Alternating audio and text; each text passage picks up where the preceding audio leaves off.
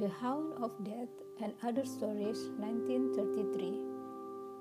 Anjing Kematian by Agatha Christie, alih bahasa Tanti Lesmana, penerbit P T Gramedia Pustaka Utama.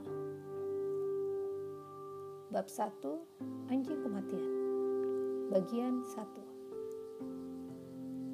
Aku pertama kali mendengar tentang peristiwa tersebut dari William Perrault, seorang koresponden surat kabar Amerika. Waktu itu, aku sedang makan malam bersamanya di London, sehari sebelum ia kembali ke New York. Kebetulan aku mengatakan bahwa besok aku akan berangkat ke Folbridge. Seketika ia berkata dengan tajam, "Folbridge? Cornwall?" Dari seribu orang, barangkali cuma satu yang tahu bahwa di Cornwall ada tempat bernama Folbridge. Biasanya, Folbridge yang mereka kenal adalah Folbridge di Hampshire. Jadi, rasa ingin tahuku terusik oleh pengetahuan Ryan ini. "Iya," kataku. "Kau tahu tempat itu?" Ia hanya menjawab bahwa sudah jelas ia tahu. Kemudian, ia bertanya, apakah kebetulan aku tahu sebuah rumah bernama Trearne di sana? Minatku semakin terpicu. Tentu tahu. Malah sebenarnya aku akan ke Trearne. Itu rumah saudara perempuanku. "Wah," kata William Perrault, "ini luar biasa sekali." Ku minta ia menjelaskan ucapannya itu. Jangan hanya membuat pernyataan-pernyataan yang sulit ditangkap maksudnya. Hmm, katanya. Kalau begitu, aku mesti memaparkan pengalamanku pada masa permulaan perang. Aku mendesah. Peristiwa-peristiwa yang kuceritakan ini terjadi pada tahun sembilan belas dua puluh satu. Tak ada orang yang ingin diingatkan akan masa-masa perang. Kami semua sudah mulai bisa melupakannya. Syukurlah. Selain itu, aku tahu bahwa William Perrault bisa sangat betah bercerita panjang lebar kalau sudah menyangkut pengalaman-pengalamannya semasa perang. Tapi sudah terlambat untuk menghentikannya sekarang.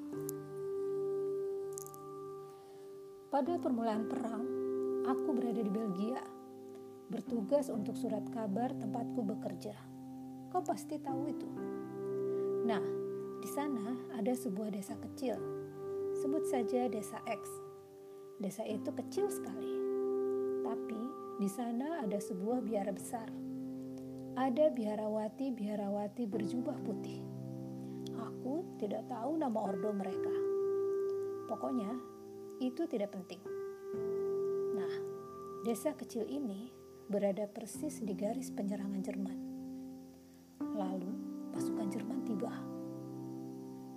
Aku berkerak-kerak gelisah. William Perrault mengangkat satu tangannya untuk menenangkan. "Tidak apa-apa," katanya. "Ini bukan cerita tentang kekejaman Jerman. Bisa saja sebenarnya, tapi toh bukan. Malah sebaliknya. Mereka menuju biara tersebut, masuk ke dalam, dan bangunan itu meledak." "Oh," kataku agak terkejut. "Aneh kan?" "Tentu saja, aneh sekali. Bisa saja kita menganggap orang-orang Jerman itu tengah merayakan kemenangan dan main-main dengan bahan peledak mereka sendiri. Tapi, sepertinya mereka tidak membawa peledak semacam itu. Bukan bahan peledak berkekuatan besar. Nah, sekarang aku bertanya padamu, tahu apa para biarawati itu tentang bahan peledak berkekuatan tinggi? Hebat sekali mereka kalau tahu. Memang aneh," aku sependapat. Aku tertarik untuk mendengar cerita para petani tentang kasus tersebut. Cerita mereka seragam. Menurut mereka, peristiwa tersebut seratus persen merupakan keajaiban modern. Sepertinya, salah seorang biarawati sudah punya reputasi sebagai orang suci. Dia suka mengalami trans dan mendapat visi-visi. Dan menurut mereka, dialah yang melakukan semua itu. Dia memanggil petir untuk membakar orang-orang Jerman yang jahat. Dan itulah yang terjadi. Mereka terbakar, berikut segala sesuatu di sekitarnya. keajaiban yang cukup efisien. Aku tidak sempat mengungkap kebenaran di balik peristiwa itu. Tidak ada waktu. Tapi pada masa itu, orang-orang memang sedang keranj- keranjingan keajaiban. Melihat malaikat, demons, dan sebagainya itulah. Aku menulis tentang kejadian itu, menambah sedikit unsur and sentimental di dalamnya, juga sedikit unsur religius. Lalu mengirimkannya pada kantor surat kabarku. Tanggapannya bagus sekali di Amerika Serikat. Waktu itu mereka senang dengan hal-hal semacam itu. Tapi entah kau bisa memahami ini atau tidak. Saat menuliskannya, aku jadi tertarik. Aku ingin tahu apa sebenarnya yang terjadi. Tidak ada yang bisa dilihat di tempat peristiwa itu sendiri. Dua tembok biara itu masih berdiri, dan di salah satunya ada bekas mesiu warna hitam berbentuk seekor anjing besar. Para petani sekitar sangat takut akan tanda itu. Mereka menyebutnya anjing kematian. Dan mereka tidak berani lewat dekat-dekat sana sesudah gelap. Tahayul selalu merupakan hal menarik. Aku ingin menemui biarawati yang melakukan keajaiban itu. Sepertinya dia tidak tewas. Dia pergi ke Inggris bersama sekelompok pengungsi lainnya.